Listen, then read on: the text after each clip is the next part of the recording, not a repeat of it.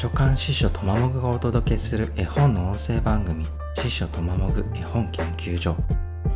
大人にこそ読んでほしい絵本を紹介しながら絵本にまつわるトピックなどを発信していく番組です。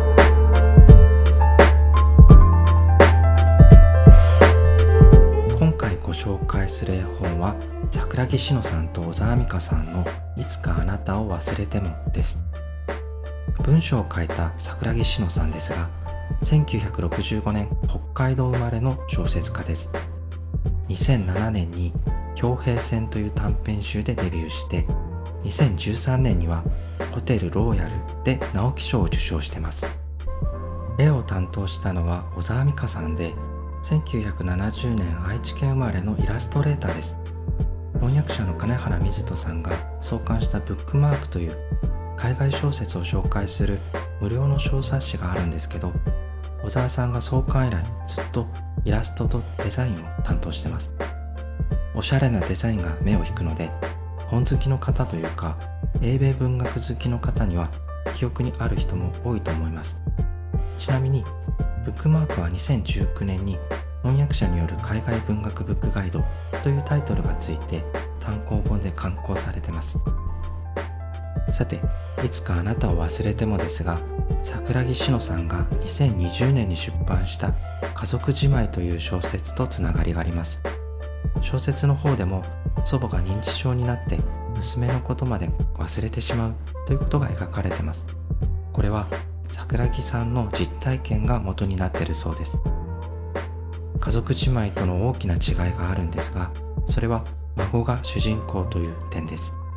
家族じまいでは描かれなかった孫の視点がメインとなってます。孫の視点が入ることで少女ママおばあちゃんという3世代の女性たちが時間軸に直線に並んだように見えるのでボイルというテーマが目に見えて分かりやすくなります。でおばあちゃんが認知症なんですけどこの母親に忘れられたということがこの絵本の原動力になってます。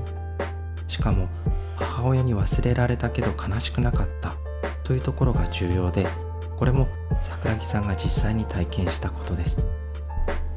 母親に忘れられたけど悲しくなかったというのは第一印象はちょっとクールというかある意味人間らしい告白な部分なのかなと感じるかもしれないですがそうとも限らないです。老いと死にきちんと向き合って別れが必ずやってくることを自覚してるとも言えるし母親側から見ても認知症とかどんな形にしても娘を手放せることは必要で大切なことなんだと思います。それに認知症になったおばあちゃんがこの絵本では不幸せには描かれてないんです。いいことも忘れるけど悪いことも忘れてしまえるので心が平和なんです。要するに過去がなくなっている状態なのでまさに今を生きてるわけで例えばマインドフルネス的に見れば理想的な状態なんです。とはいえ娘からするとやっぱり複雑な思いがあるはずです。母親が幸せそうに生活してるのはいいけど自分が全くの他人扱いを受けることは心のどこかで寂しいだろうと思います。それからおばあちゃんが自分の娘が幸せをつかむことに嫉妬するという感情も描いていてそれは結婚とか恋人とか就職とか若さゆえの幸せですがその辺りはほろ苦いというかちょっとした心の痛みのようなものを読んでて感じます。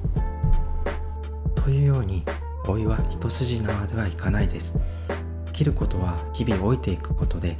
人生のいつかの段階で誰もが老いを痛感すると思います。そしてその先には死も見えてくるし誰もそこから逃げることができないです。そういう厳しさは動かないんですがこの絵本を最後まで読むとなんだか救われた思いがしました。というわけで今回ご紹介した絵本は桜木志乃さんと小沢美香さんのいつかあなたを忘れてもでした。次回も大人にこそおすすめしたい絵本や絵本にまつわるトピックなどをご紹介したいと思います。番組を気に入ってくれた方はフォローしてくださると嬉しいです。